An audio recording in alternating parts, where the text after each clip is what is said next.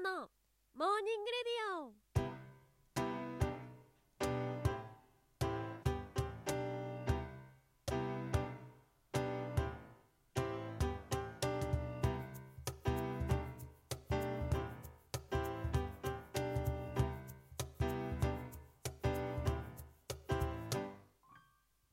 皆さんおはようございます。そして本日3月23日お誕生日のあなた。おめでとうございます。この番組はバイオリン弾きのアスナがあなたの今日一日を少しでも楽しくスタートできるようお手伝いをする番組になっております。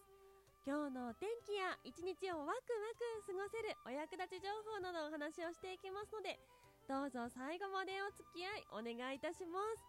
それでは早速今日のお天気から。本日3月23日全国的に晴れて穏やかな一日となりそうです。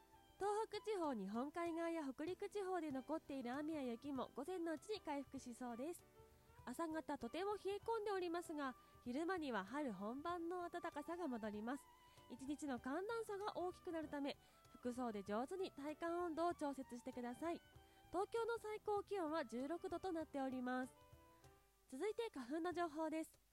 本日は春の暖かさが戻り穏やかな一日となるため花粉は全国的に非常に多いという予想になっております。昨日少なめの予想でもくしゃみが止まらなかった私ですが今日は万全の対策をして外出したいと思っております。お聞きの皆様もお気をつけて一日お過ごしください。それでは次のコーナーです。毎日が記念日のコーナー。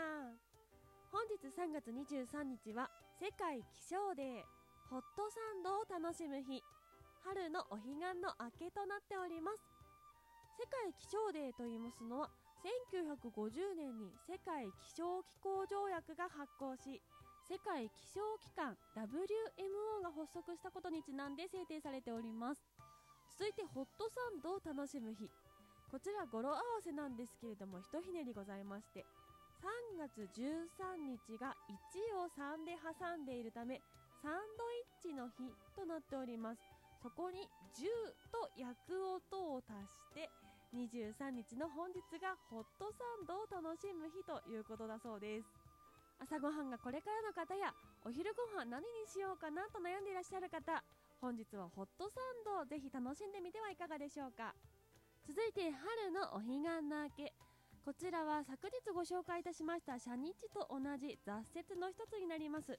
春分の日を中日として前後各3日間を合わせた7日間をお彼岸という風に呼んでおりますがその最後の1日という風になっております。暑さ寒さも彼岸までと言いますように日本人の生活に深く根付いた暦の一つと思いますが一般的に中日である春分の日がご先祖様に感謝をする日という風になっております。え本日は明けの一日ではありますけれどもぜひご先祖様に思いを馳せていただきましてお墓参りに行ってみたり、えー、お家にご仏壇がある方はぜひご仏壇に手を合わせてみたりご先祖様を思う一日にしていただけたらいいのではないかなと思います。さてお彼岸と言いますと食べるものがありますね。もち米を潰してその周りにあんこやきな粉ごまなどをまぶしたお菓子がありますが春にはボタンの花が見頃なのでボタン餅秋にはハギの花が見頃なのでおはぎと呼ぶことはご存知の方も多いと思います。ですが実はあんこの種類にも違いがあることをご存知でしたでしょうか？春のぼた餅の時にはこしあん。秋のおはぎの時には粒あんを用いるのが一般的だそうです。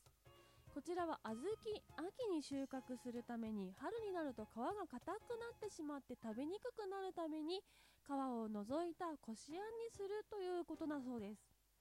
あんまりこう違いをしっかり守って売っているものを見かけること少ないかなと私は思うんですけれどもちょっと気になる方和菓子屋さん覗いてみていただいてぼたもちこしあんかなつぶあんかななんて見ていただくのもいいかもしれません。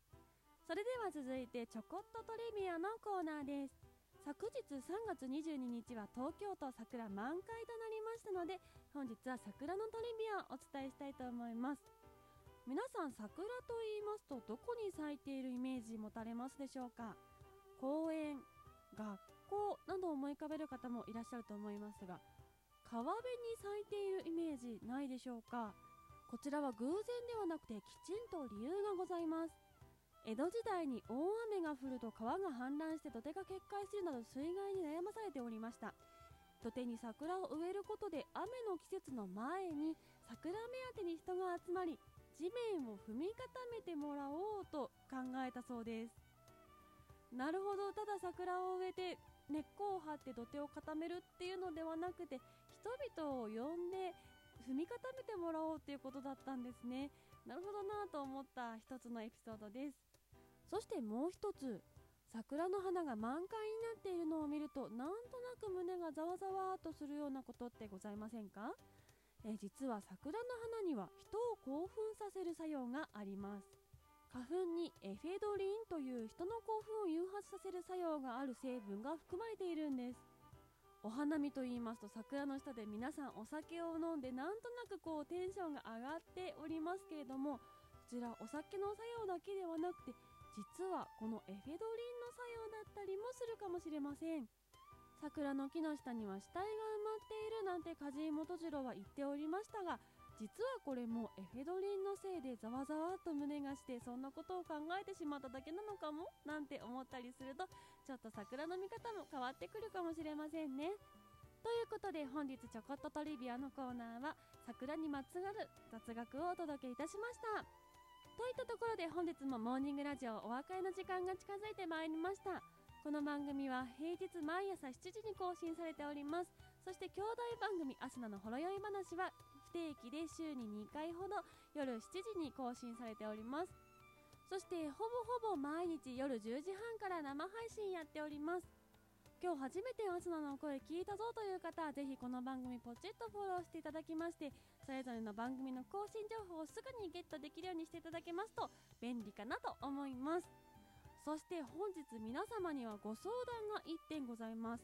えモーニングラジオと名前を付けてやっておりますこの番組ですが番組タイトル変更を検討しております。